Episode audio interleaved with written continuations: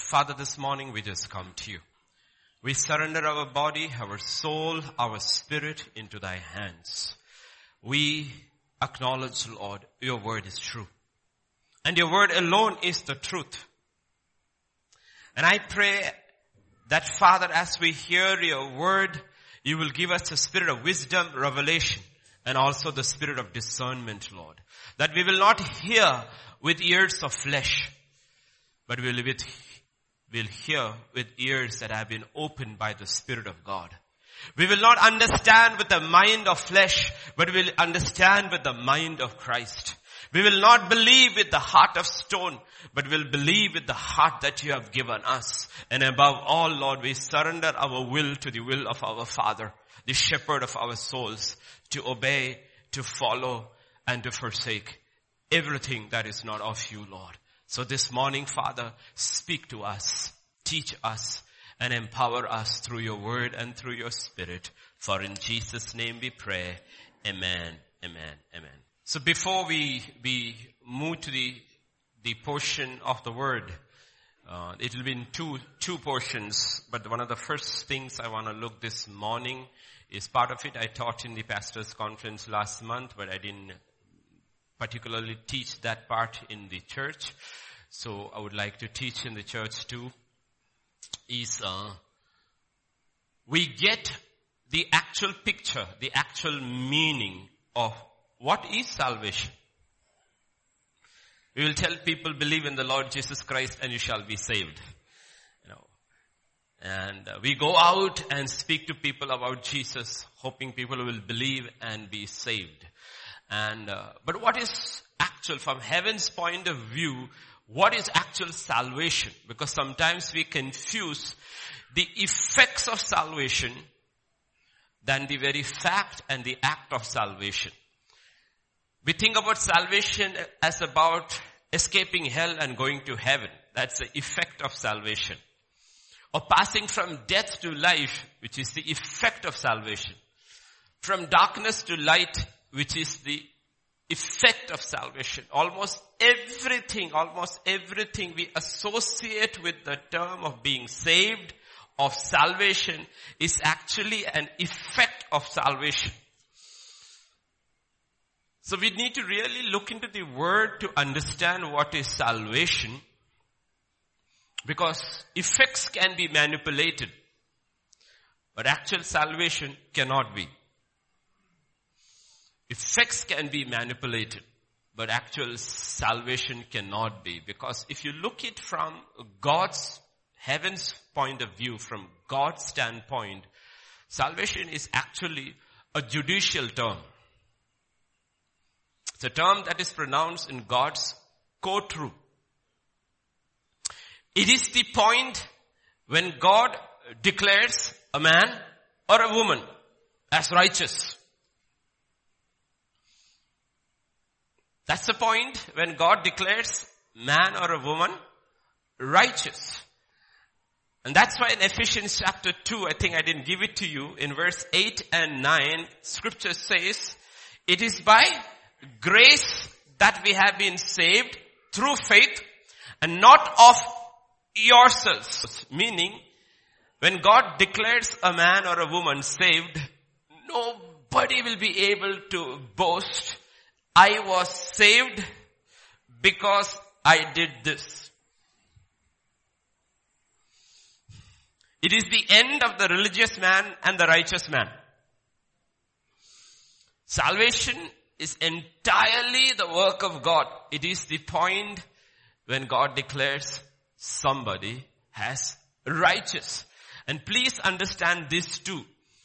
We are not saved by mercy. We are not saved by mercy. We are saved by grace. By mercy, we only receive the forgiveness of our sins. We are not saved. A sinner who is forgiven is still a forgiven sinner. A criminal who receives a pardon is still a forgiven criminal. No criminals will enter into the kingdom of God because the kingdom of God is the kingdom of righteousness. Mercy does not get you entry into the kingdom of God.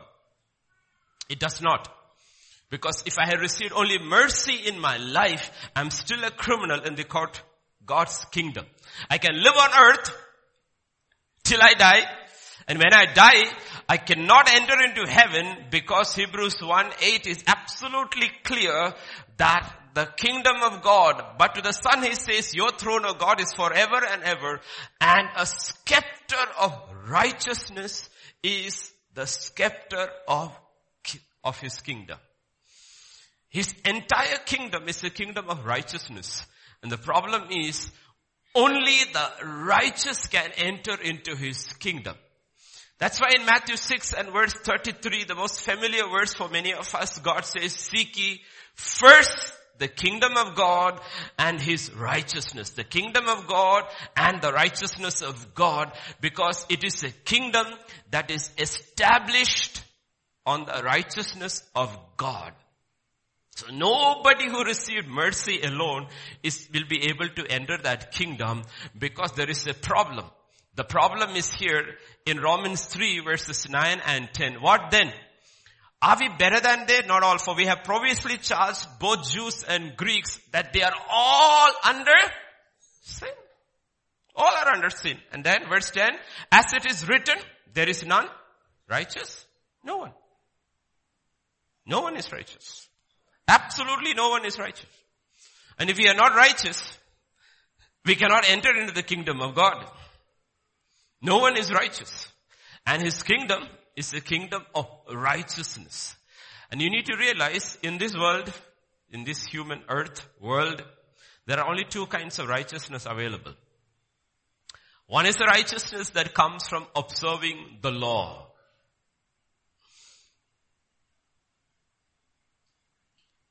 There is an issue over there in Romans chapter 3 verse 19 and 20. Now we know that whatever the law says, it says to those who are under the law that every mouth may be stopped and all the world may become guilty before God. Therefore by the deeds of the law, no flesh will be justified in his sight, for by the law is the knowledge of sin. Little difficult for the young ones, but understand that. I will, I will try to explain it to the way you can understand. Everybody who is born is born under a law. Okay? Every religion is established of the law. The law does not help anybody. The law only condemns you. Whether you are born into a Christian family or a Jewish family or a Muslim family or a Hindu family, every religion in its core has a law. And you are considered dharmic, righteous, only if you keep the tenets of the law. And the problem is nobody can keep the law. It's impossible. Even a Hindu cannot keep the Hindu law. The actual core of their scriptures. Muslim cannot keep the actual core of Islam. It's all, it's impossible to keep the actual core of Buddhism. It's impossible to keep the Ten Commandments. It's impossible to keep any law. And James chapter 2 and verse 10 says the issue. The issue is, whoever shall keep the whole law and yet stumble in one point, is guilty of all. You see, this is the issue with the law. Okay? Let us say IPC code has uh, 100 sections. I kept 99. But when I produced to court, they don't, they don't mention about that 99 I kept. They only mention that one which I broke. And because I broke one, under the law, I am called a criminal. That is why it is, there is no one righteous. Absolutely no one righteous. Why I'm saying this is because this is one of the dangers of getting caught in the religion called Christianity. Because if you ask everywhere, everywhere I go, you know, many times I open this question with Christians. I'm not talking about non-Christians. I ask this question to Christians. Ask them, why do you think if you die today, you will go to heaven? Nine out of ten times the answer is because of their good works. Yet that same law under which they are answering that question says there is none righteous, no one. Okay. Because What does the law do? Scripture says it awakens sin, makes you conscious of sin. Why is it that the righteous Hindu keeps on going back to the reverse? Why is that the, I'm not talking about the sinners among every religion. I'm, why is the righteous Muslim keeps on going back for Hajj?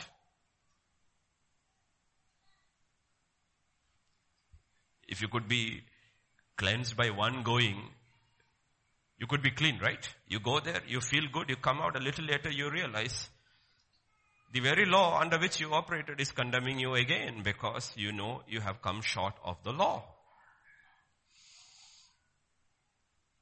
That's the issue. So there is one way of righteousness which is possible, but nobody can keep it. It is a possibility and only one man fulfilled that possibility, that was Jesus. Other than that, nobody. You, you can't say it is impossible. Only it is not possible for us. It was possible for him. Then there is the second one, which is Romans 3 verse 21 onwards.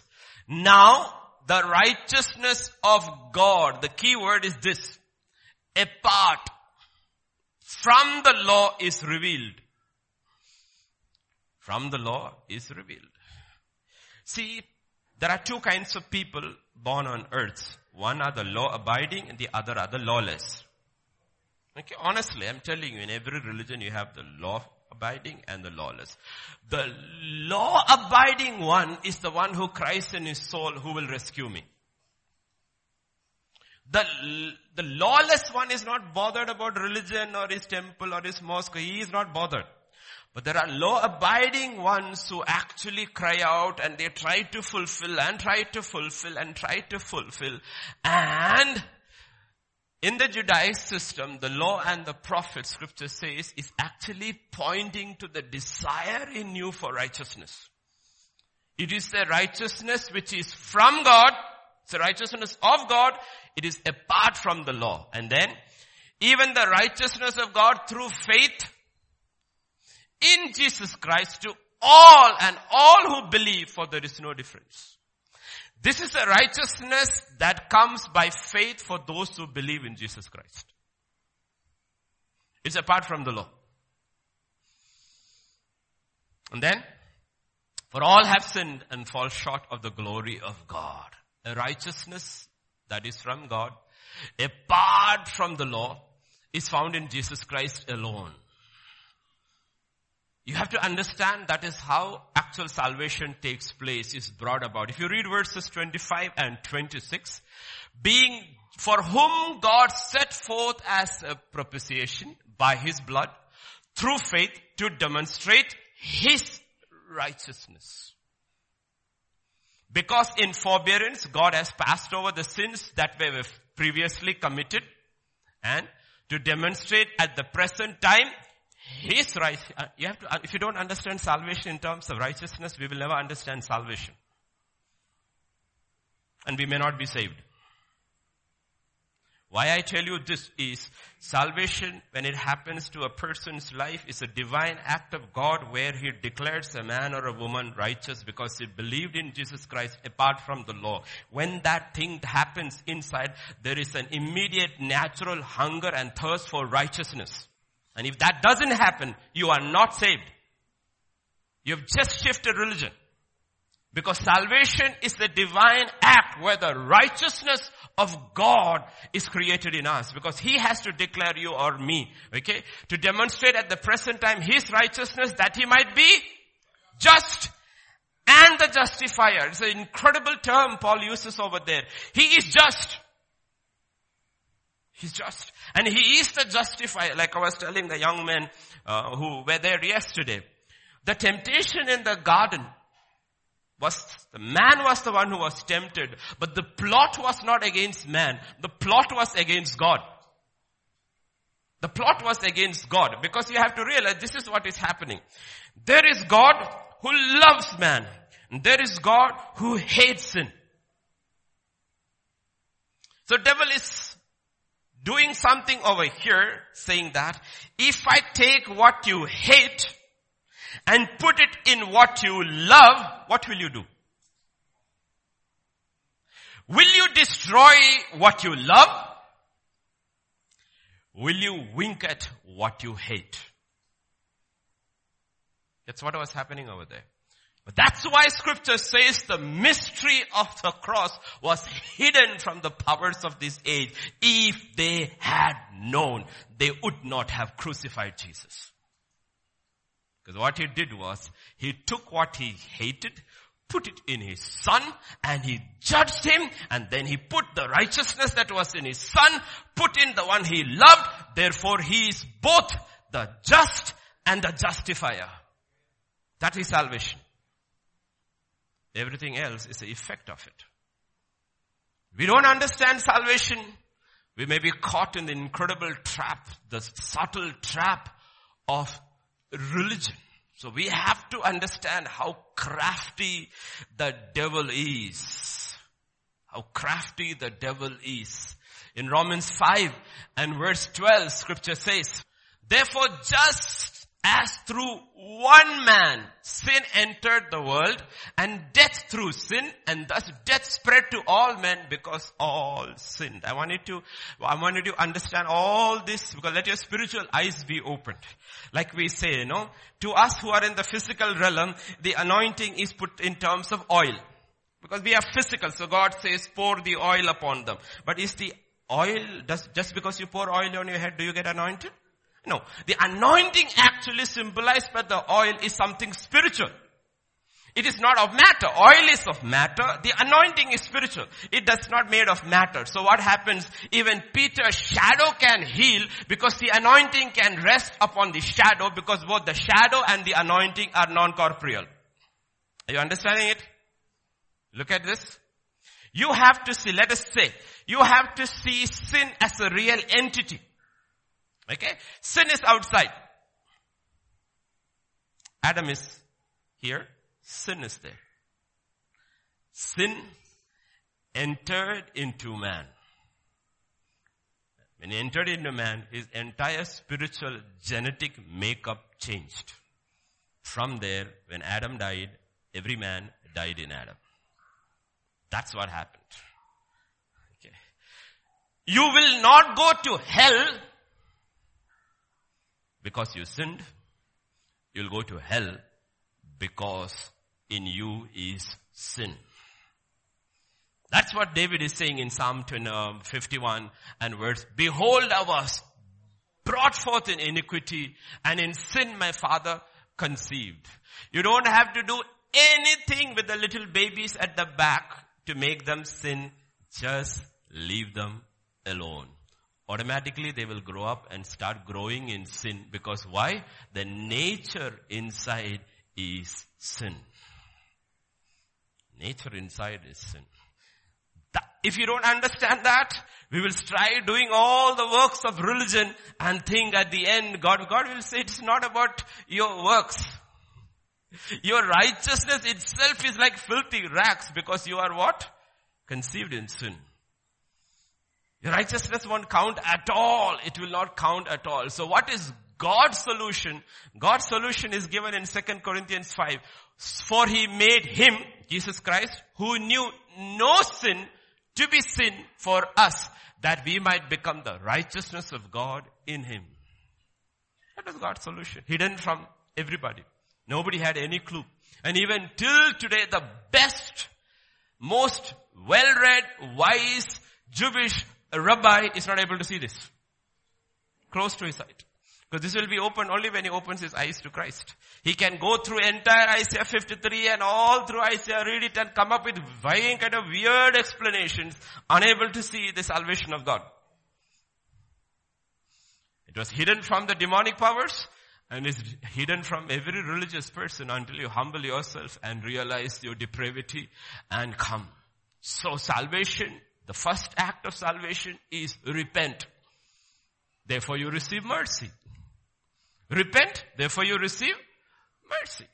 Believe, you are declared righteous. Repent, believe. Believe in the work of Jesus Christ. Lord, this is what I am. You're not repenting of all your sins. You're repenting of sin. This is who I am. This is not what I do. I do all these things because this is who I am. If this is not, if I am, this is what I do. But if I am not that person, then I won't do these things. So I'm not even looking at what I did. I'm not giving a list of my sins. I'm acknowledging this is who I am and this is who you are. Lord, I repent. God says mercy. Mercy. Because the problem is a religious person will be like the Pharisee will come and says, I do this, I do this, I do this, I do this, I do this. And I'm not like that, I'm not like that dude. Everything he says is true about himself and about this man, but the problem is inside both him and this fellow is the same sin nature. So God says, let me put, take this man, this tax collector, put him in your family and take you and put him in his family, he would have grown up like you and you would have grown up like him. There's no difference. Each one of us, everyone is a sinner because of sin. We react differently because of our upbringing and circumstances, but inside everybody is the same. And you're not judged by what you did outside. You are judged by what you are inside. Inside. And inside everybody was conceived in sin. There is no other way. There is no other way under heavens other than the way through Christ. That's why Jesus says, I am the way. There is no other name given under the heavenlies other than the name Jesus. So if we repent, we believe. That is Romans 10. What does it say? What does it say? The word is near you, in your mouth, in your heart. That is the word of faith which you preach. That if you confess with your mouth Lord Jesus and believe in your heart God raised him from the dead, you will be saved. You will be saved. You will be saved. And what? For with the heart one believes unto, that's not what religion says. You work unto righteousness. God says you believe unto righteousness. You believe, Lord, this is what I am. This is who he is. And I believe he died for my sins. I believe he was buried. I believe he rose again. And God says, your sin on him, his righteousness on you. That's the beginning of salvation. For scripture says, whoever believes on him will not be put to shame. Meaning on that day, he will be declared not guilty. He will not be put to shame. So remember these three things. First is, begins with repentance. That is mercy. Second goes to believing. And repentance is a change of mind, it's a change of desire, and it is a change of will. And it only deepens as we grow. It doesn't become less, it only becomes deepens as we grow. And then the third comes, scripture says, get baptized. And all those who got baptized last month, baptism is when you identify, we'll come to that later, with the death of Jesus Christ and his resurrection. Let's look at the Old Testament pattern. I taught that also last month to the pastors, but let's look at it. Romans 4 and verse 3. We are looking at an Old Testament pattern to understand the New Testament truth. What does scripture say? Abraham believed God and it was accounted to him for righteousness. What did he do? Believed God. Accounted him to righteousness. And it says about us, what does it say? For now it was written for his sake alone that was imputed to him. But also for us it shall be imputed us who believe in him who raised up Jesus our Lord from the dead. Now the issue here is this. When does God say Abraham is righteous? Okay. Let me give you, you, you know your history by now.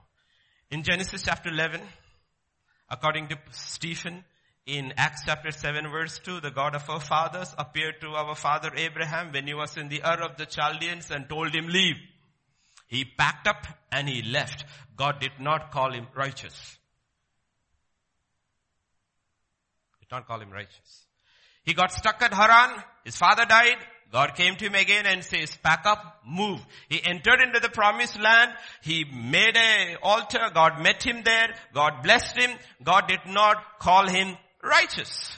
He went into Egypt. He goofed up. God rescued him. He came back, went back to the altar, made peace with God. God did not call him righteous. There was conflict in his household. He and Lot separated. He was very merciful, kind to his nephew, gave him first choice. His nephew took all the best land, walked away. God did not call him righteous. His nephew got into trouble. There is war in the land. His nephew is a prisoner. He risks his own life with 318 soldiers. He wins the war. He comes back. Melchizedek gives him bread and wine, blesses him. God does not declare him righteous. He overcomes the lust of money. Bera comes, the king of Sodom comes, says, take all these things, just give me the people. He says, I don't want anything from you, not even a thong from your sandal will I take. I have lifted my hand to the living God. God did not declare him righteous. Incredible, right? By this time, at least 15, 20 years is over. This man is supposedly walking by faith without being declared righteous. That's what Hebrews 11:8 says. Abraham went without knowing where he was going because he obeyed by faith, but he's not declared righteous.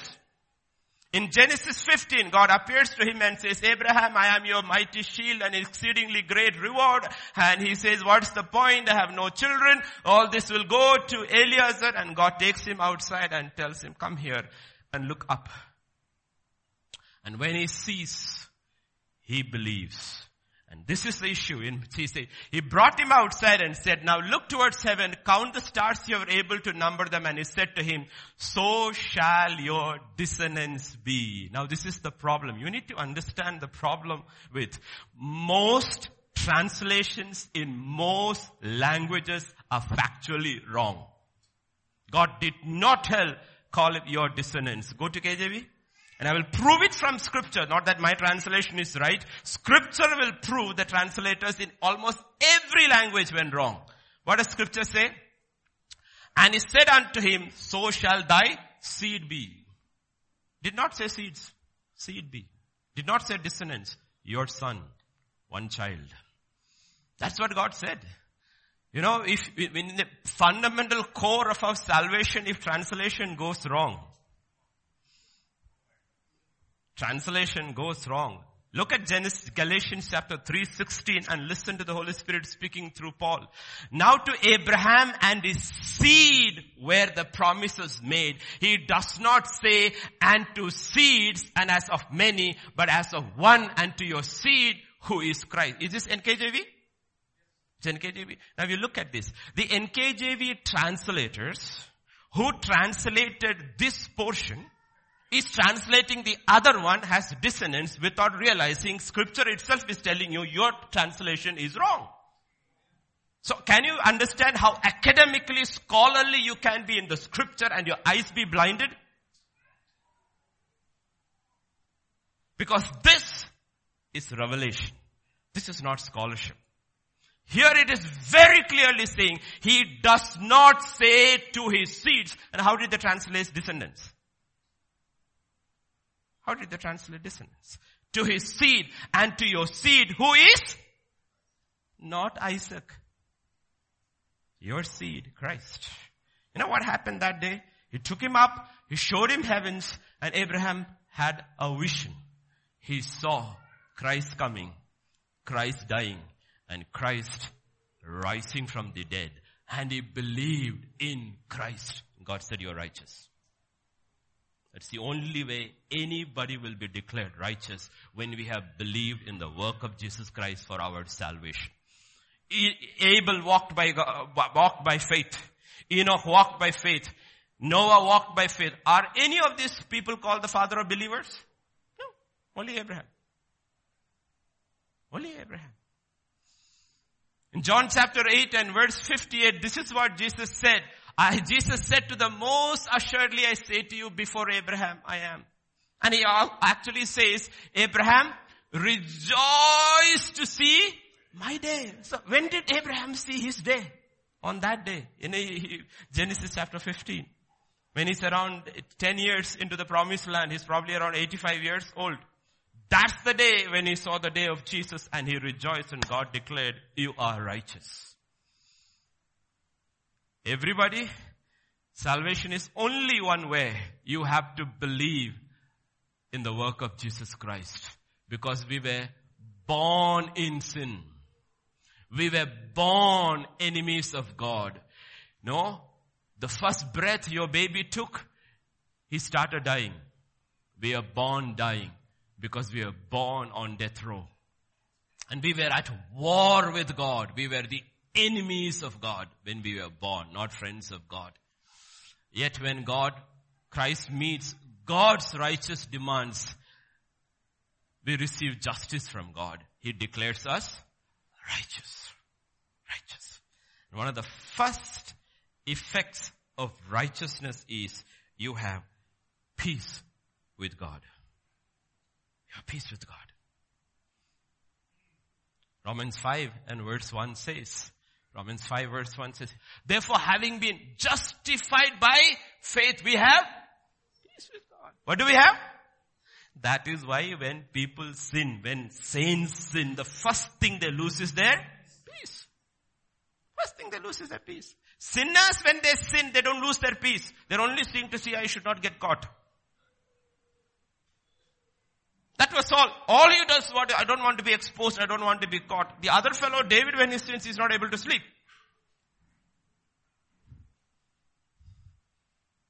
These are all symbols in the Old Testament given to us in the New that we may learn. You have peace. Understand salvation. Understand salvation. Salvation begins as an act of righteousness, God declaring a person righteous. And when God declares a person righteous, deep inside, you have something that is supernatural, a peace with God and a joy that is from God. That is supernatural. That has got nothing to do with this world.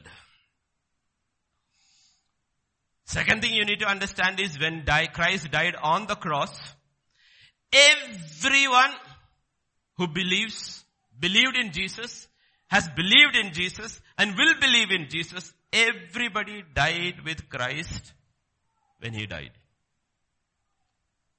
Let me ask you, you, you will wonder, how is that possible? Let me ask you this question. When I die, you don't die, when I die, doesn't every cell in my body die? What, what is the church called? When Christ died, did his body die? Christ died, his body died. That's why the church is called the body of Christ. That's, that's the only way salvation is possible. There is a God who is the judge.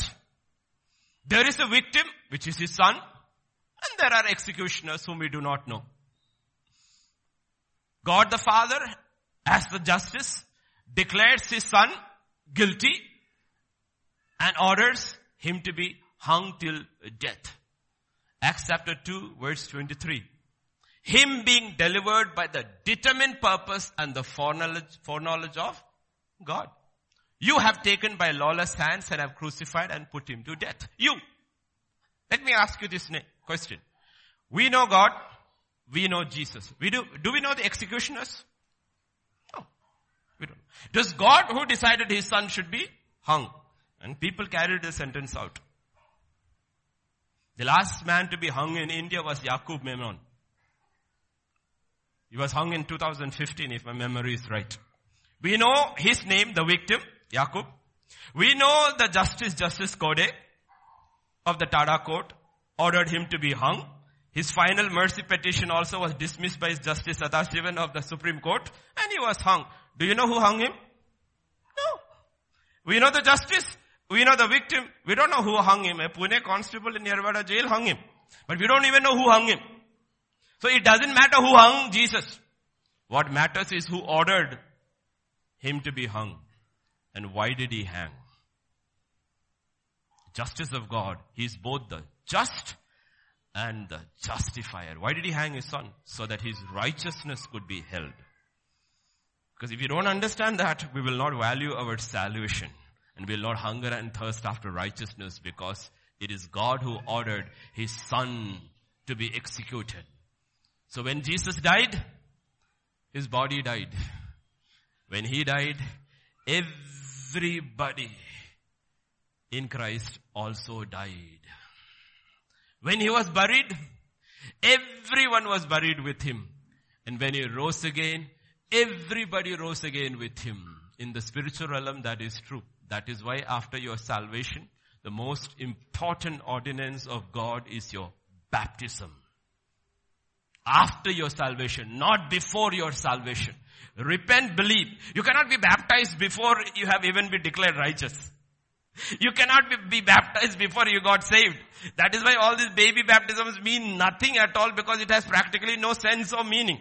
Because first you have to hear, you have to repent, you receive mercy, you have to believe you're declared righteous. Now that you're declared righteous, you need to go down with Jesus and come up so that the old man dies and the new man starts living for Christ. So Romans 6 will say it this way. Or do you not know that as many of us who were baptized into Christ were baptized into his death? Baptism is what? It's a burial service of the old man. Because that man was put in Christ. And when Christ was buried, you were buried with him. And as a symbol of that on earth, you go down underwater. Therefore we were buried with him through baptism into death. That just as Christ was raised from the dead by the glory of the Father, even so we also should walk in the newness of life.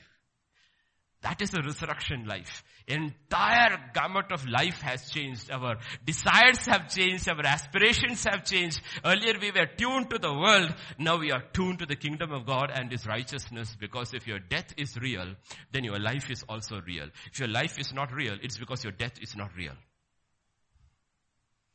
If you are saying I got baptized, but you are living the old life, then you did not die with Christ.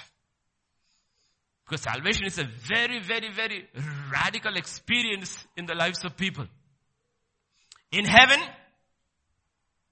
I am hidden with Christ. On earth, Christ is hidden in me. That's the difference. In heaven, you are hidden with Christ and seated with Him on the right hand side of the Father. On earth, He is hidden in me. Both places, it is about Him. It's not about us. And you need to realize, on earth, Christ is the head, church is the body.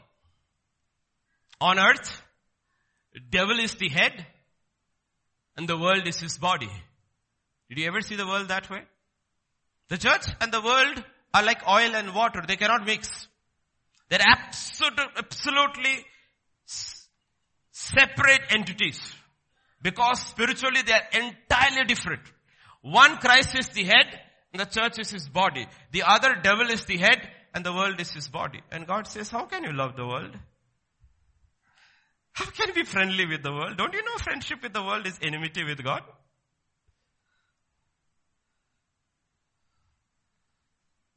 Satan hates Christ and Satan hates the body of Christ.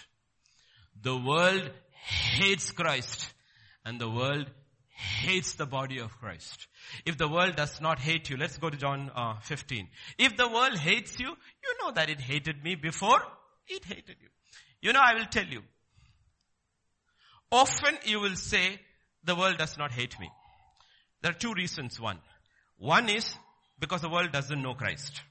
So if you go to a Christless place where people don't know Christ and you are a Christian among them, they don't hate you because they don't know Christ. So Christ also was not hated until he started preaching, I am the way. Till then they loved him. And they were trying everything to pull him into the Pharisaical religious circle and when he refused to join, and he said, I am the only way and no one can come to the Father. And he started talking about salvation exclusive to him. That's when they started hating him. So if you do not talk about Christ, they won't hate you. They won't hate you. But if you talk about actual Christ and your good works count to nothing and unless you believe in the Lord Jesus Christ, the fangs will come out. And I've seen it even in my closest circles, everything changes. Till then they love you. They say you're a cool dude, your jo- jokes are great, we like. The minute you actually start telling them, this is it, a wall comes up. The world will hate you. You know that hated me before it hated you. If you were of the world, the world would love its own. Yet because you are not of the world, because I chose you out of the world, therefore the world hates you.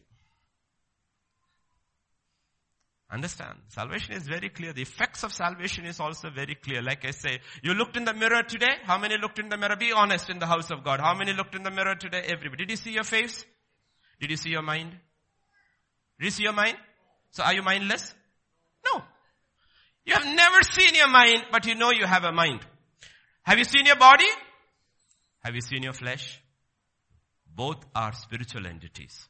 Just because I saw my body, that doesn't mean I don't have flesh. In that body resides a spiritual factor which is called the flesh. I cannot see the wind, but you can see, identify the wind by the effect the wind has. In the same way, you cannot see your flesh, but you know your flesh, but the effects the flesh has on your life. That's how you know your flesh is alive. That's how you know your flesh is alive. In the same way, you cannot see your spirit, but you know the effects of the spirit in your life. That's how you, that's how you count or grade salvation, if you want to use a term, grading. See, till here, what? Salvation by faith, believing in the Lord Jesus Christ and receiving all that almost everybody is right till there. Even the hyper grace fellow also is right till then.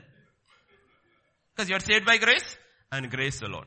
After that is where the massive split comes. That is a huge split. And it happens in Romans 1 and verse 16 and 17. There is a combination of both.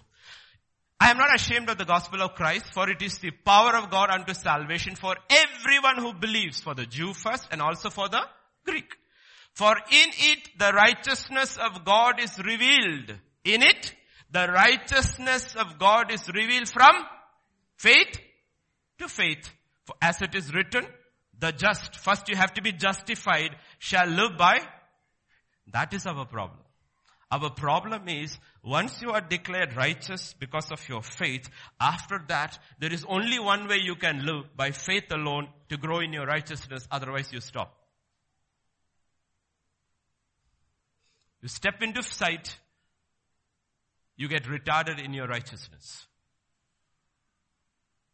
You don't grow anymore. It is from faith to faith because there is a righteousness of God apart from the law that is revealed, that is from faith to faith. And much of the teaching is true till you are saved, which is the act of salvation. And after that, the devil pulls the wool over people's eyes. And there are two ways he fools. One, either he will give you a false narrative of grace and pull you into the world by saying, God understands because you are living under grace. And you go over there and you have moved from faith to sight and righteousness has ceased in your life. Ceased. The danger of it is, is righteousness has to be progressive because everything in God's kingdom is moving either forward or backward. And if you regress, the other word, regress, you can regress all the way to perdition. Perdition. If you're not becoming, becoming better, you don't remain good. If you don't become better, you don't remain good. You actually inside are becoming worse and worse and worse. And one day, you will fall away from your salvation. Either he will take you onto that other path about grace and fool, or he will pull you into legalism and take you back to the law. Okay. Two traps he sets you. Either he will take you and says grace understands it is okay and go on like that. You move from faith to sight, so you're not growing in your righteousness. Or he will take you back to the law and says, okay, you got saved, now start keeping the law. God says there is the righteousness of God that is revealed only by faith. You know what? How will you know? Whether Moses comes and preaches here or Paul comes and preaches here, they will only preach from the same book. If you are under law, you receive this as condemnation. If you are under this, grace, you receive this as conviction. The preacher and the word is the same. It is your heart that determines where you are. That's how you know. The book is the same. On the Pentecost, post-Pentecost, when the apostles taught, they taught the doctrines of the apostles from the Old Testament. But people did not receive it as condemnation as the law. They were convicted and they kept on changing. The question is, how do you hear the word of God? You will know where you are. I don't know. I don't know. Only each one who hears knows where you are. Are you being condemned? Or are you being convicted? Because the law brings condemnation. The Holy Spirit brings conviction. Both use the same text. Both use the same text. So the first act of being declared righteous, not only that, after that, the rest of the journey is also only by faith. And when you flip over to sight, quickly repent. I'm not even talking about sinning as sin. We are very aware of it. But we are not aware of making actual factual decisions in sight as sin. Right? Now you understand Romans 14, 23? Understand? Tell me what is Romans 14, not Pastor Vijay. What is Romans 14, 23? Let's go there. He who doubts is condemned if he eats because he does not eat from faith. But whatever is not of faith is sin. I am walking by faith I'm walking by faith. I'm walking by faith. And then in a very family decision, I take a decision of sight. There's no ethical issues in that. But that decision itself is sin because it was not taken by faith. And faith comes from? And hearing from the of God. What of God. See, we are under the law, so we think, oh, I sinned. Why? I did this thing. God says, yes, you sinned. I understand that too. Okay. But more than that, for the past seven days you have been walking by sight. You're not even walking by faith. You're not walking by faith. See, when I go on mission trips like I went two weeks back, I tell them, first stop, we stop. One of the things I teach them is this. You're coming with me. You're coming with me. Listen to what I say. You listen to what I say, the anointing that is upon me will work you will not fall ill.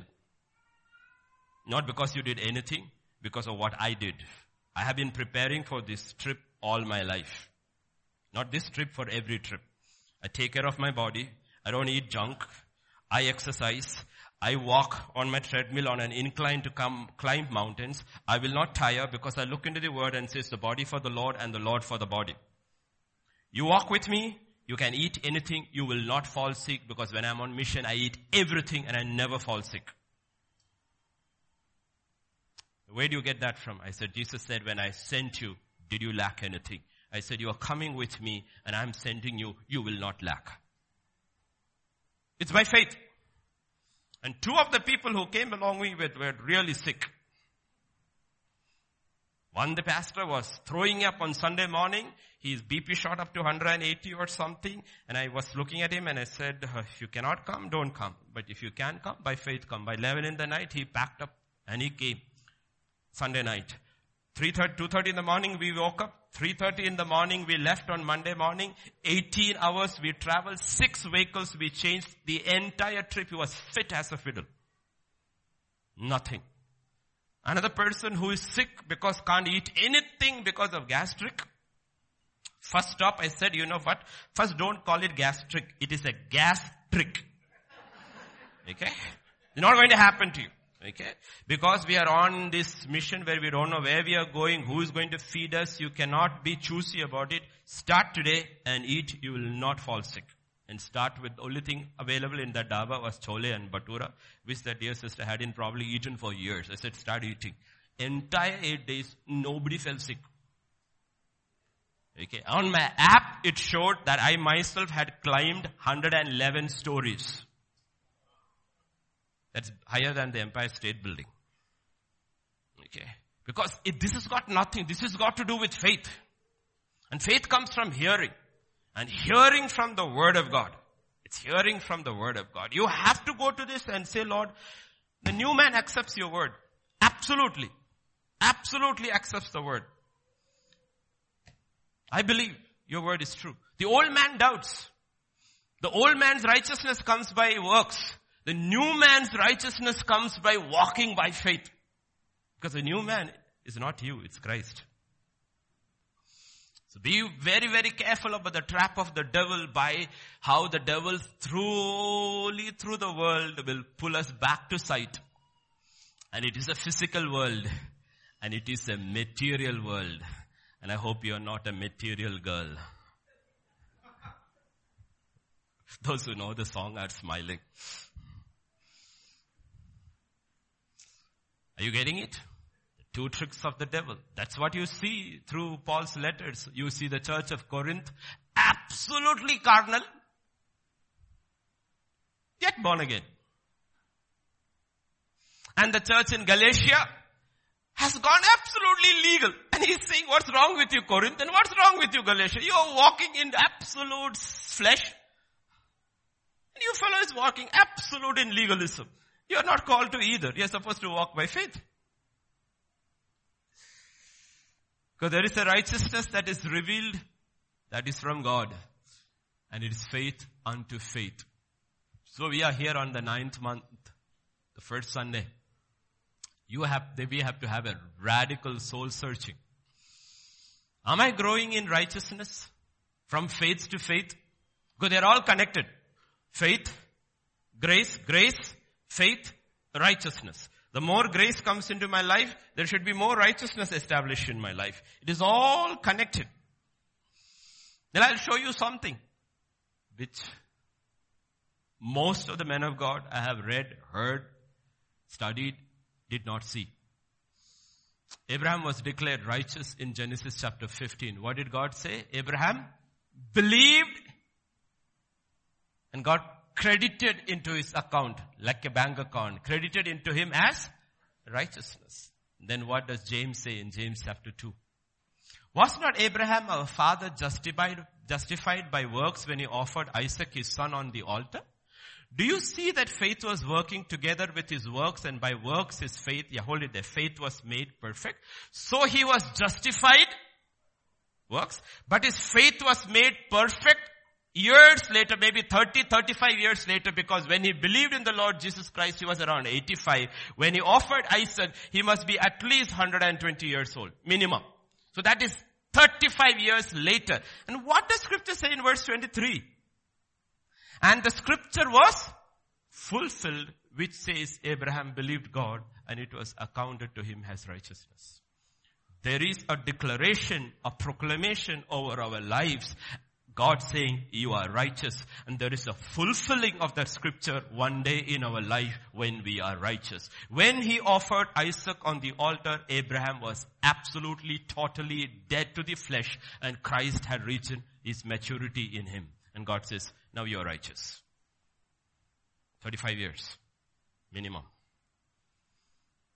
So don't stop at Genesis 15. Read scripture carefully. There is a growing in righteousness where one day God has to say, you know God, I remember the day in 1984 on October the 23rd when you accepted me, I declared you righteous. And then one day, like Paul, when he's about to die, he's able to say, that scripture is fulfilled. You are perfect. Your faith is perfect. Your righteousness is complete. It's a journey. It's a journey. And the devil will use this material world to pull us off that journey so that if he cannot take us to perdition, he can at least steal our crown from us. And what does Paul say? I have finished the race, fought the good fight, I've kept the faith, and what he says? I will receive what? The crown of righteousness. Righteousness. Reach the crowning of righteousness. I was declared righteous the day on the road to Damascus when I believed. Today I know if I die, what do I get? The crown of righteousness. That's what we are running for. That's for running for. And every step of that way is by faith and by faith alone. So please remember what Paul and God through Paul teaches us about this race and don't take it lightly. In Colossians chapter 1, verses 3 to 6. We give thanks to God and the Father of our Lord Jesus Christ, praying always for you since we heard of your faith in Christ Jesus and of your love for all the saints. Love for all the Let me ask you honestly. Do you really love the saints? Most Christians I know, all their friends are outside the church.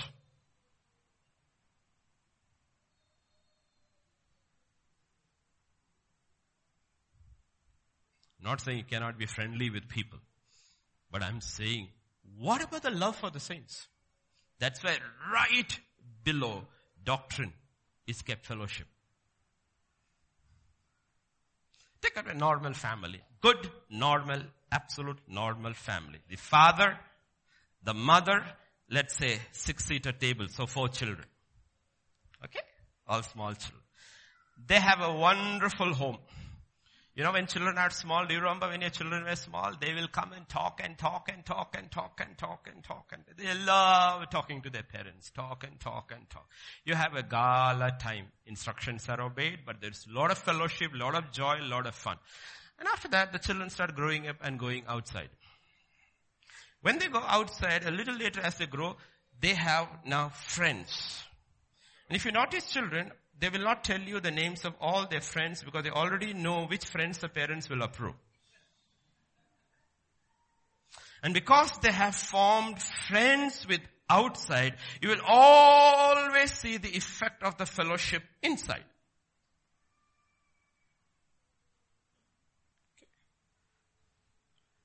When a man doesn't talk to his wife at home, you can be very sure he's got a girlfriend at office. When a woman doesn't talk to her husband at home, you can be very sure she's got a boyfriend at office. Because fellowship outside will always damage fellowship inside. That's what these are fundamental doctrines. And God will say, I'm not looking at your works, I'm looking at your life. I'm looking at your life. Because we are, see, we are still under the legalism because saying, I tithed, I went to church, I went to midweek service. I, God says, where's your fellowship? Where's your love for the saints? Where's your love for the saints? When I go to these places and other places, when mothers ask me, Pastor, I got small children, can you give me advice? I will tell them one thing. I said, I learned it and I thank God for the way He planned my life out because in David's book He says, God had seen all my days and He prepared my days for me in the book. And I look back and I thank God I was born in the mountains, not in the city. You see, if you grow up in the mountains, you see the grandeur of God's creation.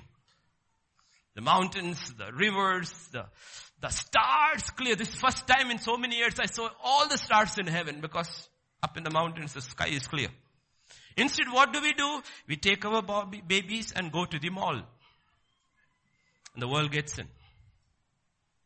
And they are not able to hear the voice of God speaking through creation as they grow up. Because their eyes have been blinded by the world, which is all of man. I tell people when I, go, I went to Singapore, I hated it. I go to Dubai, I dislike it. Because it's all talking about the glory of man. There's nothing there to glory about. And what do we do? Our primary fundamental mistake we do is we take our children into all these things of the world and then we start fasting and interceding. They will accept Jesus one day. God says, you goofed up big time. You're not even repenting about the steps you did to mess their minds up. You fill them with the world. Now you're crying, Lord, save them from the world. He says, doesn't work like that. That's why he saved them by the blood of the Passover lamb in Egypt and their slave masters were pursuing them. He finished them, them in the waters of baptism in the Red Sea and then he led them into the wilderness to shut the city out so they could learn to hear his voice and appreciate his grandeur. And if that doesn't happen, we will be like this in our salvation. And in these last days, it's a very dangerous place to be last days. Since we heard of your faith in Jesus Christ and of your love for all the saints, because of the hope which is laid up for you in heaven, of which you heard before in the word of truth of the gospel, which has come to you as it has also in all the world and is bringing forth fruit, as it is also among you since the day you heard and knew the grace of Jesus Christ in truth. You need to look at it. There is faith, there is love, there is hope. Is our hope real? Hope real? Where does your hope come from? Because hope too in the spiritual kingdom is tangible. How did Paul know my crown is there? Because his hope was real. Why was his hope real? Because his love was real. Why is love real? Because his faith was real. They're all connected. It's got nothing to do with works. They are real, spiritual, tangible entities in a spiritual man or a woman's life. The God of the Bible never lies. Doesn't lie. Salvation is a real thing. It is not in your mind alone. It's a real experience where you are actually born of God. So the kingdom of God is real. Otherwise he won't say you cannot see and you cannot enter. You can see, you can enter, but not with these eyes. But if these eyes are blinded by the material world, then we are asking for trouble. So understand there, there is fruit of the kingdom.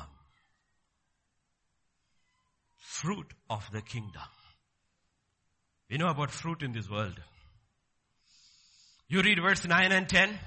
For this reason we also, since the day we heard it, do not cease to pray for you and ask that you may be filled with the knowledge of His will in all wisdom and spirit. Have you not, when you read these epistles, do you read how the same apostle and the same Holy Spirit addresses different churches different way? With Corinthians he's breaking his head. With Galatians he's saying, how did you go to the law? With Colossians he's saying, wow. Thessalonica will say, wow. Because it's the same word which is being preached to the different sets of believers, but how they are receiving it and practicing it is different. And God commends somebody and He puts down somebody and we get upset when we do that. But justice demands to, that you are fair. God does it, He says. That you may walk worthy of the Lord, fully pleasing Him, being fruitful in every good work and increasing in the knowledge of God. Okay. This is, this is like a child who's got 8 out of 10 and the teacher is saying subbash trying to get 10 out of 10. That's God. It was the fruit that gave them hope. Understand. Understand these things. Then only you will have, your hope will be real. And you are not afraid. Let me explain in terms which we understand our terms. Okay. Young children eyes will start glittering. So we have this habit, not we. When I use we because I'm happy to be a pastor, I include myself in you, though I'm not guilty of that. We have this, this wonderful pastime called window shopping. When we do this window shopping, the merchandise is kept nicely in those glass boxes. And you will see every day morning that fellow will come, the glass and dust that thing inside so that it can catch our eye, our attention. It catches our eye. Finally we stop and we know there is no money in the pocket. We still stop.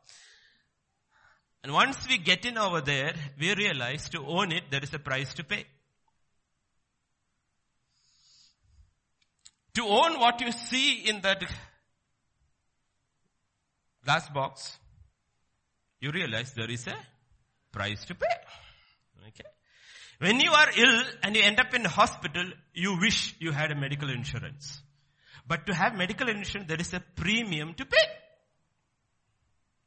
Okay? Listen carefully, okay? Everybody wants benefits. Nobody wants to buy the policy.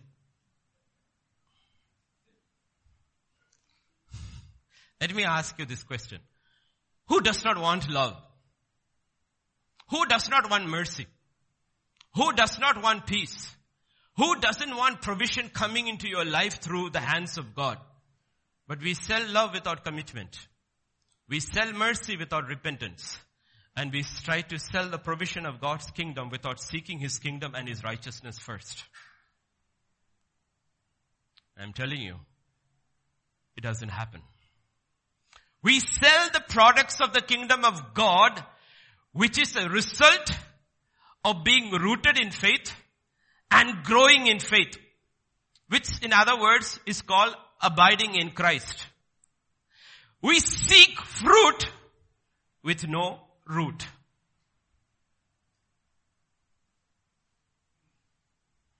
Without knowing or knowingly automatically we slip into sight because we know anyway how to walk in sight.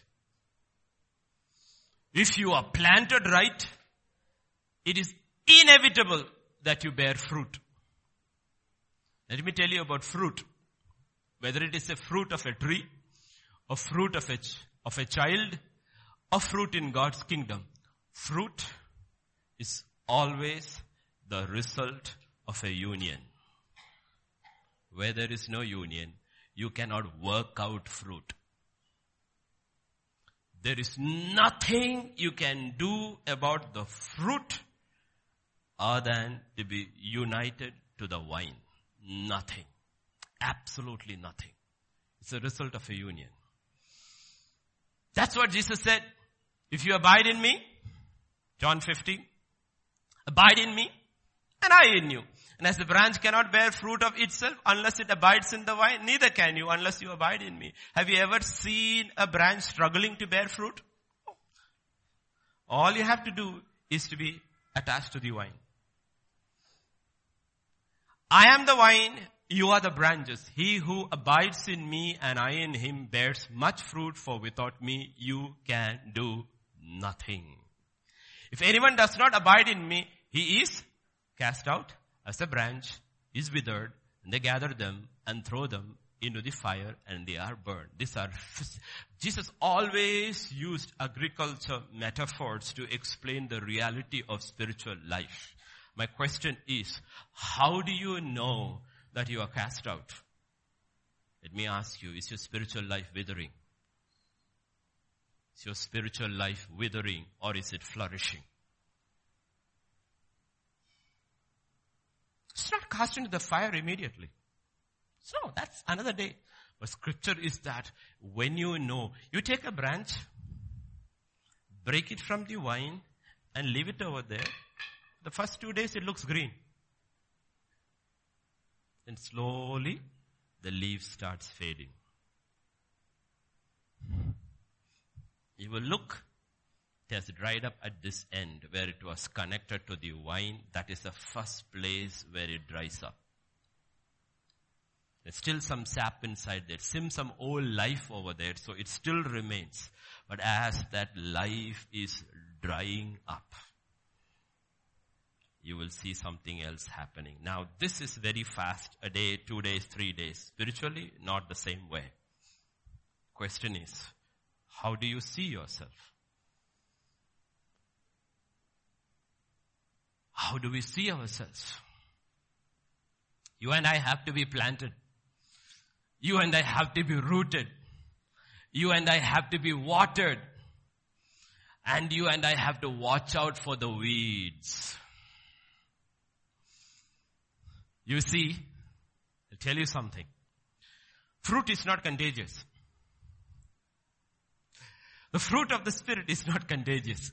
You can sit beside somebody full of faith all your life and not even have one bit of the faith to be transferred because fruit is not contagious. You can sit beside, or you can, let's say, put aside even more intimate, this thing. You can lie beside your spouse, the most loving person on planet earth and still be the most unloving person because fruit is not contagious. It's not contagious. You can be the most, you, living under the roof with the most peaceful man on earth. And you could be the most peaceless person on earth. Because fruit is not contagious. You can catch a cold. You cannot catch love. You cannot catch peace. It's not possible. In Galatians 5 and verse 22. But the fruit of the Spirit is love, joy, peace, long suffering, gentleness, goodness. All this is fruit. It comes by being attached to the wine. See, we have sold a lie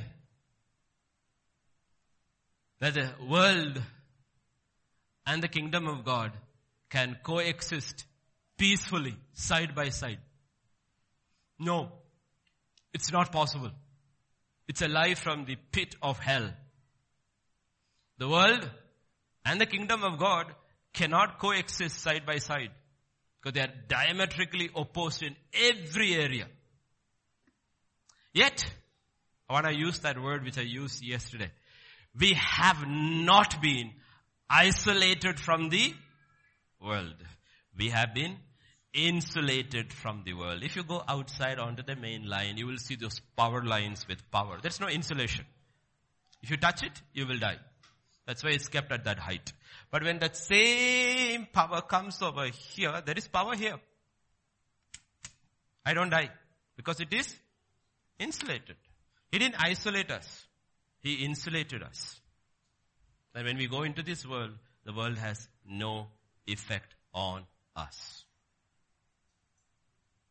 The new man, as he grows, his insulation grows. By the time the devil comes to Jesus, he says, the ruler of this world has come and he found nothing in me. Nothing in me. This is how you know. This is how you know. This is how you know. I talk to my wife. I tell her, no, I don't, I don't mention names, names. I tell her, you know, honey, I went to this church and I saw this old lady. She's got kids of marriageable and all age and she's regular in the church. I say, you look at her, you feel so sad. You know how she's dressed? She's dressed in all these tights with these heart-shaped holes and all that, trying to look young and cool. She says, I have no, it looks so sick because you have brought the world into the house of God. Like you say, if you look the, like the world, talk, if you walk like the duck, talk like, quack like the duck, you must be a duck, right? You can't dress like the world, talk like the world, walk like the world and say, I am of the kingdom. It's not possible. I'm not talking to young believers. I'm talking to those who are much older in the Lord, who's been in the Lord for seven, eight, nine, because Paul gives you three years, God gives you three years. After that, if the world is not dead in you, there's something seriously wrong, absolutely wrong. And I'm just touching just a few things, but it's much bigger than that, because the kingdom of God is unbelievably radical. It is righteousness. It is peace. And it is joy. And it is a righteousness that is of God and from God. It is a peace that is of God and from God and not the peace of this world. Meaning nothing the world does can affect that peace. Because it is, the world did not give it, so the world cannot take it away. The joy is nothing of this world. It is absolutely, let us say supernatural. That's why Paul and Silas are able to worship and sing in the jail in the midnight hour. Because the kingdom of God is not like this kingdom of this world. But on the other hand, if you are not growing in faith, we will not experience this growing in us. And when faith begins, I and you cease. Christ begins. When Christ begins, the world ceases and the kingdom of God begins. And the question is, how do you and I recognize the Christ in us? How do you and I recognize the Christ in us? You know, we have to look, when you look in the mirror, when I look in the mirror, I see myself. But how do you see Christ? You have to look at scripture. Colossians again. He is the image of the invisible God, the firstborn over all creation. For by him all things were created that are in heaven, that are on earth, visible, invisible, whether thrones, dominions, principalities, powers. All things were created through him and for him. And he's before all things. He's before. See, don't just read scripture, personalize this. The question I ask is, is he before, for me, is he before all things? Is he the first call in the morning or the last call before I go to sleep? Is he the one I seek before I take a job or is he the one I take when I'm kicked out of a job? Is he before all things? He's the head of the body and in him all things consist, meaning he holds together. And I have to ask yourself, is he holding everything in my life together? Is he? Or it's me and my wisdom and my capacity and my money and my intellect or is he holding it all together? You have to ask real personal questions to know Whether it is Christ or whether it is me. Is he before all things? Do I ask who I should get married to or do I ask him when my marriage is on rocks? Is he before all things? He's there for both. But that's not a question of the believer. Is he the one I ask about my career or do I fast and pray when my career is going nowhere? That's why Jesus uses illustrations to teach. I am the vine. You are the branches. And fruit is a result of abiding. So let me tell you. You heard about talent hunters, there are these talent hunters who go from village to village and watching these boys play cricket because they always know somewhere in a hidden village up there in those mud road, there will be another Sachin or a Kohli. And which is true. They are taking all this not to play cricket or to pick a bunch of people to play cricket. They are looking for a future star. Jesus had crowds following him. Thousands after him. But he was always looking to see if he could get a disciple. And he got only 11. Because ultimately when the history of this world is written, it will be written the history was framed by the disciples and not by the followers.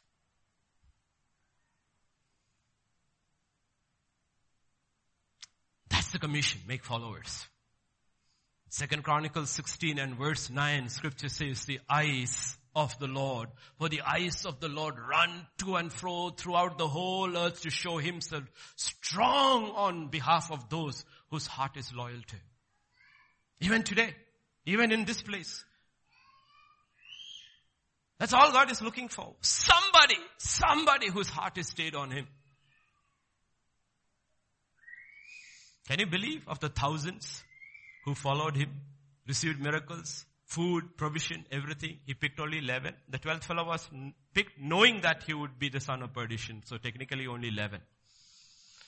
And the only qualification they had was they were radical in their commitment. You have to accept the fact that when he went to Jerusalem, they said, let us all go to Jerusalem and die with him. And the fact of the history is that they all died for him. They were radical. Because the kingdom of God is radical.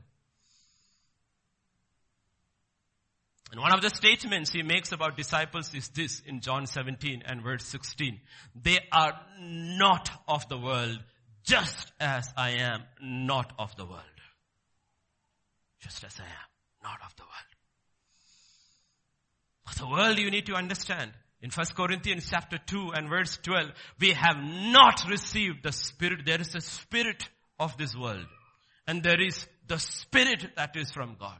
If I am not of the world, it's because I have received a spirit that is from God and not the spirit of this world. Because the world is not a neutral entity. There is a spirit behind it. When I have, when you have received a different spirit that is not of this world. Like I said, that's why God uses, uses agriculture terms to explain to us how radical it is. Let me explain to you uh, etymology. Uh, the history behind words so that you will understand. Like, like, uh, I will just give you an example of, off the cuff, which is not connected with today's message. You hear the term assassin. Who is an assassin? A fellow who is hired to kill somebody. Okay, where does the word assassin actually come from? It comes from the term hashish, which is grass, marijuana. Old days when they were hired to kill somebody, they were given full of hashish and they went and on the influence of drugs, they killed you. So that is from where the term hashish and assassin comes, okay? It's actually a Arabic Middle East term, assassin. In the same way, you need to realize, agree culture. Agree is land. Culture is from the word you get cult. Church in its most radical term is a cult, meaning it is against this world. To grow a jungle, you don't need to do anything. To grow a garden, you have to be a cult in the land. The normal order of the land after the curse is weeds, thorns, bushes, jungles. You have to cut it off. You have to break it off. You have to farrow the land. You have to order the land. You have to plan the land against its natural order. Otherwise you do not have agriculture. The church in its most radical term is a cult. It's against the normal order of this world. You break this world. That's what he's telling Jeremiah. I am sending you forth to pull down, to break down, destroy, then build. That's what he's doing inside each one of us. Don't lessen what the kingdom of God is. Don't make it into what it is not. Because the day is coming very close where the kingdoms of this world will be the kingdom of our Lord and Jesus Christ. To make a jungle into a farm or a garden, it will demand a radical shift. And the beginning of the church was unbelievably radical. 3,000 people hearing the word of the Lord from the mouth of his apostle Peter, convicted by the Holy Spirit, separated themselves from this world. Two things you separate. One is the world, the other is the age. You go through this Bible, you will see the world and the age. The world has been there for seven, six thousand years. The age differs. We are children of our age. I am a child of my age, not age in terms of years, but the pervading culture. Pervading culture. So we are all part of that pervading culture and God says He has delivered us from this evil age. And not only delivered us from this world, He has also delivered us from this evil age. Both. Through the cross. And that day 3000 people were radically plucked out of that world, died in their baptism, and planted in the house of God. And you know what? Their commitment to the teaching was radical. Absolutely radical. They understood John 17, 17, Father sanctify them by your truth. Your word is the truth. Scripture says they gathered daily for the apostles' teaching. And when they went into the world, it was a different set of people, what John 17 and verse 18. You send me into the world, I also have sent them into the world. How did Jesus walk in the world? The world had no effect on him. They didn't bring the world into the church. They took Christ into the world. They did not take, bring the world into the church. They took Christ into the world. What do we do? We bring the world into the church and then we go out, we take the world back into the world. And Christ is hidden.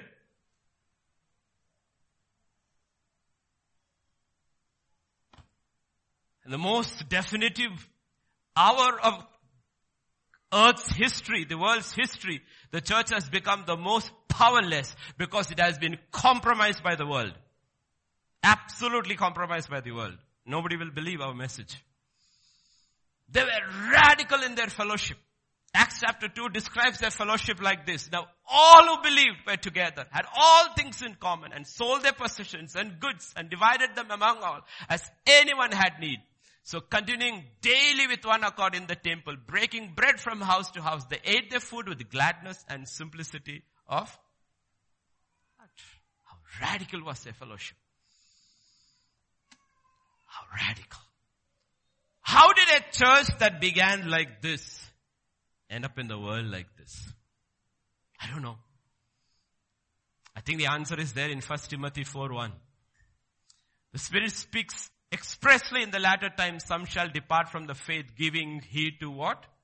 Seducing spirit. Seduction. That's how we, there are two ways the enemy operates. Either it's intimidation or seduction. I was talking to the young men yesterday. Because seduction is how merchandise is sold. That's why they use all these ads with all these girls standing there to sell a product which she's got nothing to do with. They're using seduction to get your eye, awaken desire for the product using lust. That's how they do it. My question to men was this. If a pretty young girl in your office dressed in these tights and all says, Peter, will you help me? Immediately you go to help. On the other hand, another girl who is simple, dressed simply, has no looks at all, and he comes and Peter, now will you help me? It says, I have no time. I'm not talking about Peter, I'm telling about the reality. And I'm talking about both men And I'm talking about women, how women use seduction to get what they want and how men fall to seduction to do what they want. That's how they do it. Don't fall prey to it. That's how the world seduces believers into the world. Seducing spirits. Understand the reason why scripture puts these parameters because of who we are in Christ. Christ never seduces. Christ never intimidates. He just tells the truth as it is. Unless you put your trust in the Son of Man, unless you raise him up, you can draw no man. Second Corinthians 6.14. I want to teach you something which you learn in your English classroom, okay? Do not be unequally yoked together with unbelievers. Just that phrase. In your paper one in English, the teacher will say, Rewrite this sentence using be. Do not. This is a negative. Do not. Now rewrite that sentence by writing, starting with be, be. Be equally yoked with unbelievers. This is what you shouldn't do. But when God says you shouldn't do something, He also tells you if you read the same scripture what you should do. Some of you, that's why we teach you grammar in English. You thought it is for your career. It's for to read the Bible properly.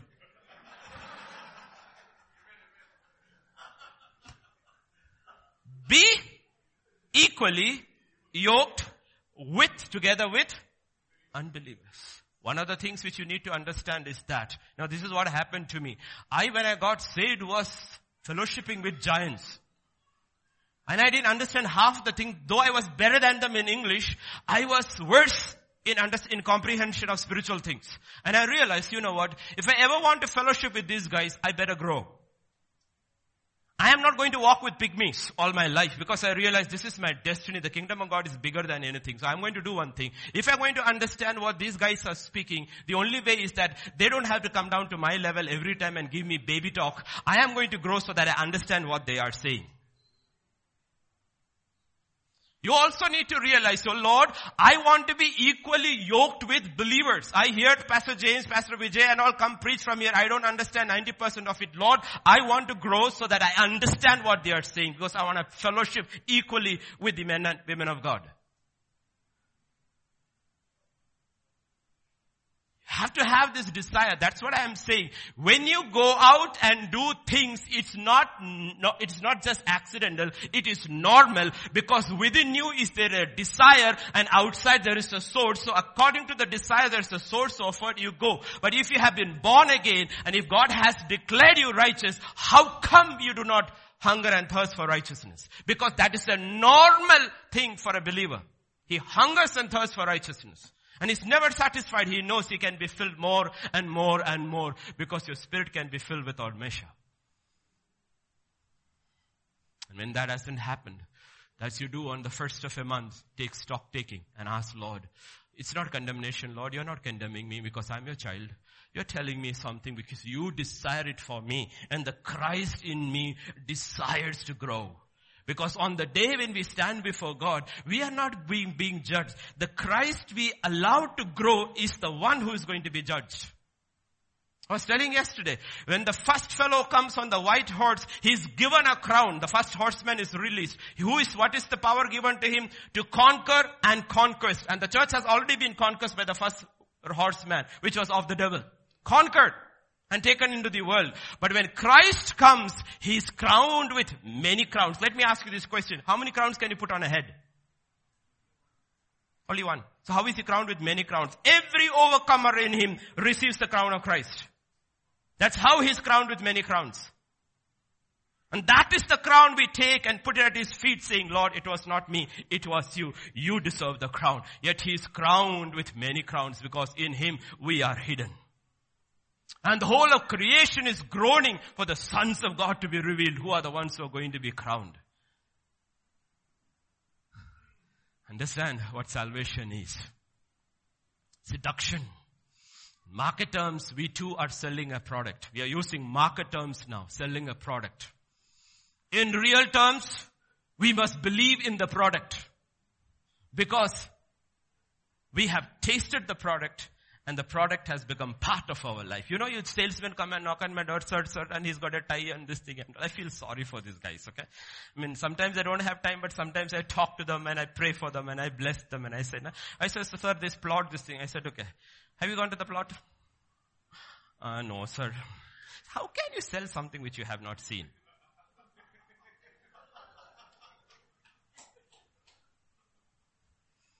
Sir, this washing machine is really good. Have you ever washed your clothes in this brand? no, sir, the book says so.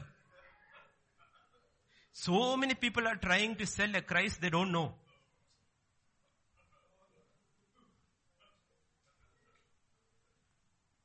Let's use market terms. Let's use market terms. Yet a salesman who goes his house he is an extremely successful LG salesman. And you go to his house, everything in his house is LG.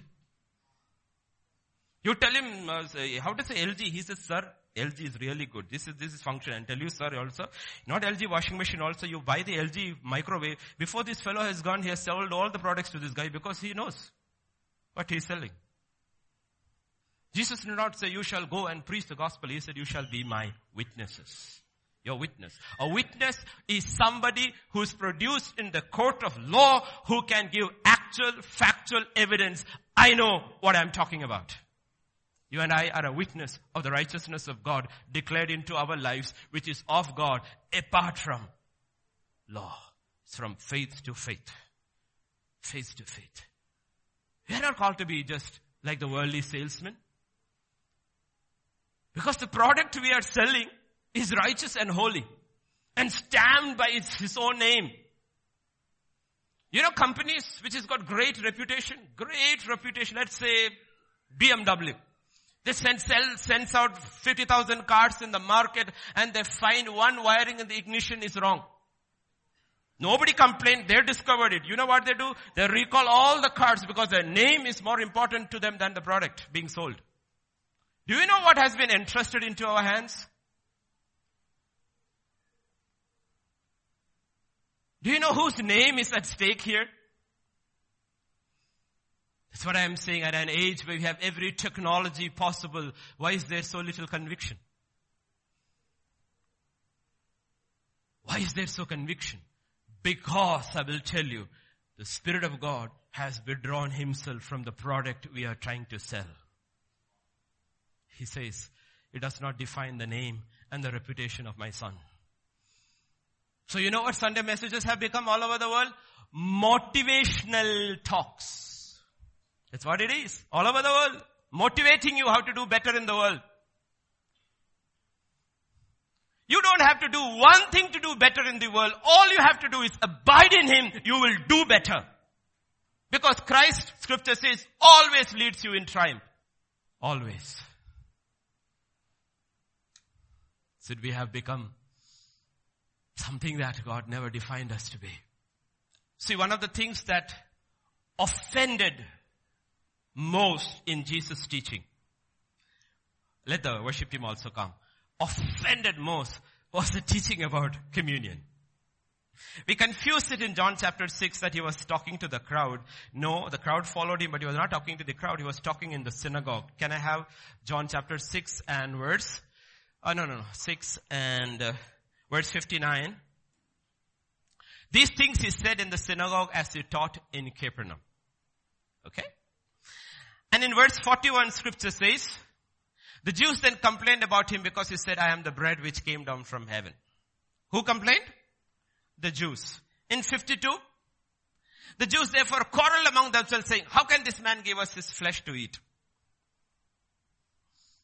That's not the problem. The problem is 654 to 57. Whoever eats my flesh and drinks my blood has eternal life and I will raise him up at the last day. For my flesh is food indeed and my blood is drink indeed. He who eats my flesh and drinks my blood abides in me, I in him. And as the living father sent me, I live because of the father. So he who feeds on me will live because of me. If you come to verse 60, you see the effect of what he taught about communion. Therefore, many of his disciples, when they heard this, they said, this is a hard saying who can understand it? And his disciples started leaving. When did the disciples leave? When he taught about the table. He said, at this table, there is something that will happen. Your life will be replaced by my life. And if it is not replaced, you will have no part in me. Because when I came down to earth, my life was replaced by the Father's life. I did not live my life. I allowed Him to live my life. And He says, at the table, what happens is a death. A death of your life and the beginning of my life. And if that doesn't happen, you have no part in me. And when He taught that, the, not the Jews, they didn't understand, they quarreled. They were confused. But the disciples left. And He had just 12 left. So the question here is, we are coming to the table. Children don't have to get scared. All you have to say is, Father, I love you. Just replace my life with your life. That's all, every day. One step at a time. Replacing our life with His life. Our life with His life. Because when our life is replaced with His life, when the Father looks down, what does He say? This is my beloved Son. I am well pleased. God is pleased only with Christ. He's not pleased with me, you or anybody. Not pleased with any one of us. Because we can never please Him. There's only one who can please Him. Who is that? Jesus and that Jesus in us. That's why scripture says without faith, it's impossible to please God because when you and I live by faith, we don't live. He lives. Be prepared in your hearts, in your minds. There's no condemnation from here, but there, if there is conviction, that's not me. I don't convict anybody. I don't have the power to convict anybody.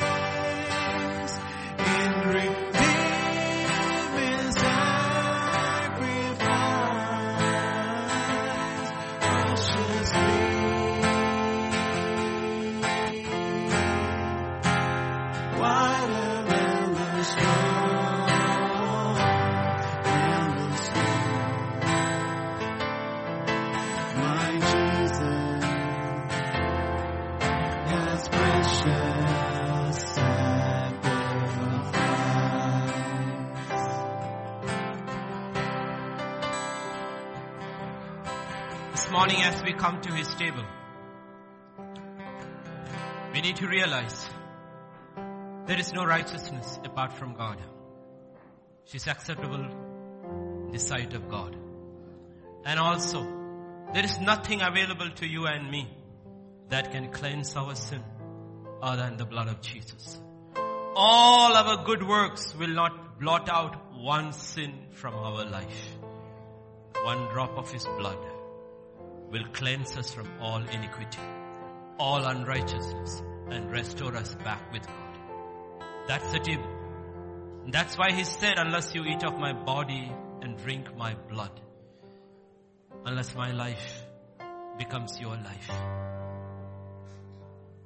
we can never please the Father. We can never live in His sight.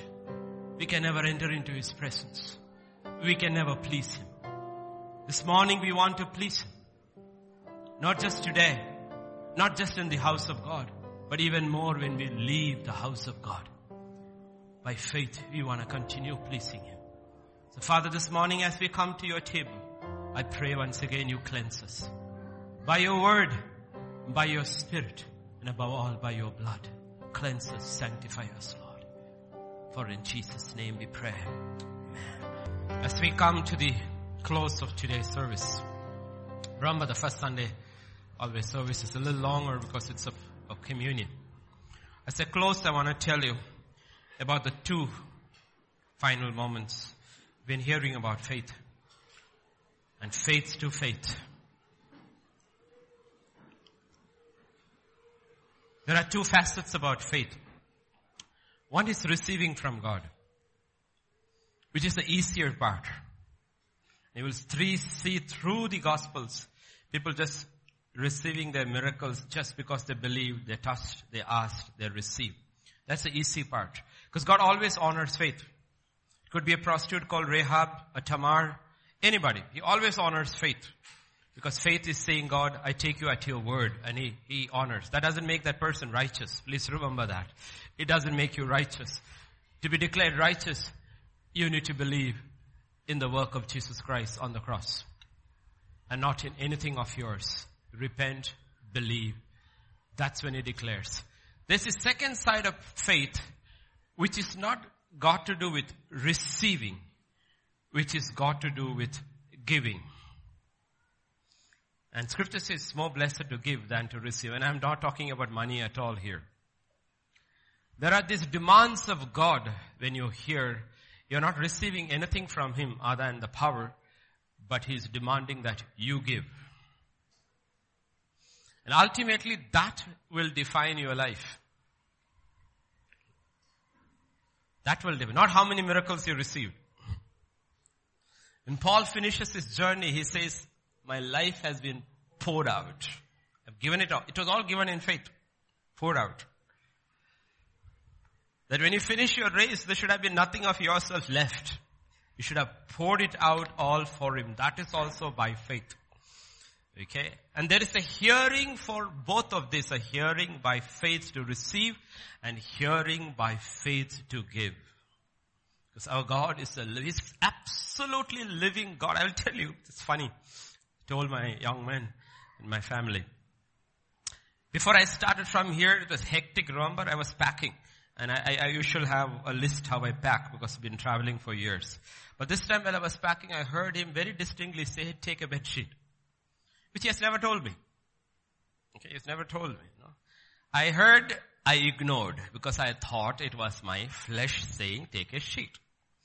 But you were going like Abraham, not going, not knowing where you were going. So the first night you reach after 18 hours, it was fine. Next day meeting till 2. Immediately start auto, bikes, minibus, 11 people in a Omni, and I had the royal seat between the driver and the other passenger in the front. Okay. You get special privileges because you are a pastor, you are seated. and uh, we don't know how many rivers that were flooded we crossed. Okay. And then transferred to a sumo. And in the sumo we had to cross these rivers. Then reached at nine in the night at one place where the past, two pastors were waiting. We thought we had reached. They said, no, you have to cross that suspension bridge in the pitch dark with your little light and walk one hour with your luggage before we reach the place. So we crossed, we reached, and while we reached by 10 o'clock, they said, uh, can we just drop into this church? Because the pastors who walked down, they came one day early and before they go to sleep, they would like to see you. So they're sitting in the office till now. So we went there, we saw them. And after that, the rest of the team, they put up somewhere, I didn't know where. They said, we took a room for you in the hotel. You don't think our city hotels and all, okay? They wake up that people in the hotel. It is like a rundown hotel, really rundown.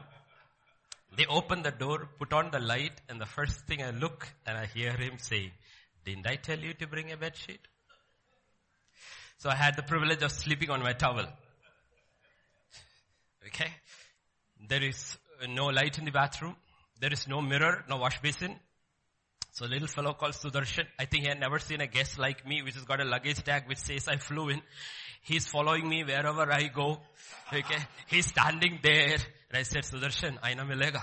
Quickly ran and brought me his little mirror. And I said, thank you, Sudarshan. He wanted to see me how I was going to shave. Okay. So I said, you can watch me shave. When I'm going to shower, you get out. Okay.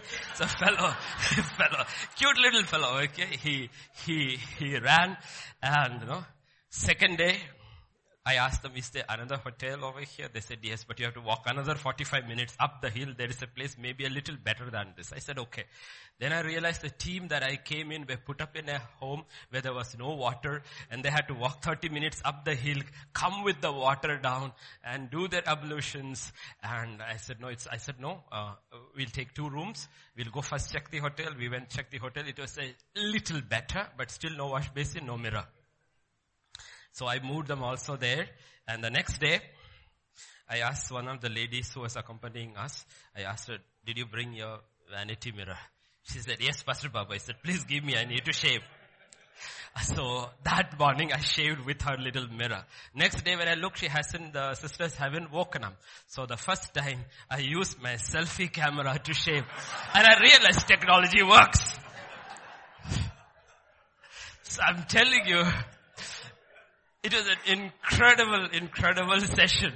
Incredible two days I had with the pastors morning till evening. They cooked, they, you little saw that little tin shack? They all lived there. They all stayed there. They had walked down for hours. And Sunday service, not Sunday, their service is on Saturday. Nepal holiday is Saturday. So church gathers on Saturday, Middle East on Friday. So Saturday they said, Friday we, we will go because we have to walk eight hours, nine hours to reach our villages to have the service. So they said, two days, Wednesday, Thursday is over, but can you come at seven in the morning and talk to us for a few hours before we leave? I said, game, no problem. But you need to realize from seven till 11 in the morning, they were asking questions, clearing all their doubts and 11, they all prayed, we prayed, and they walked back to their churches. And they said for year and a half, we've been fasting and praying saying, Lord, will you send somebody who will come and teach us because everybody refuses to come here saying, it's too difficult to reach this place. You know? Because sometimes you ask yourself, Lord, where are you sending me? Did I really hear from you? Then you realize if he can talk you, talk to you about a sheep, he can talk you about his shepherds too. Okay? We have a God who is living. To walk faith to faith, you need to hear. And children, I'm telling you, you can hear. But to hear, you need to ask. Learn to talk with God. Learn to talk with God and He will speak to you. When you hear something, it will change your life.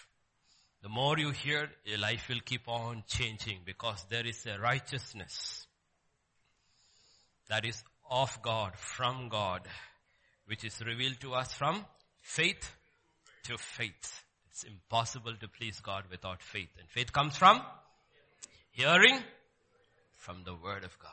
Okay? Amen? Shall we look? Shall we stand up? Shall we pray?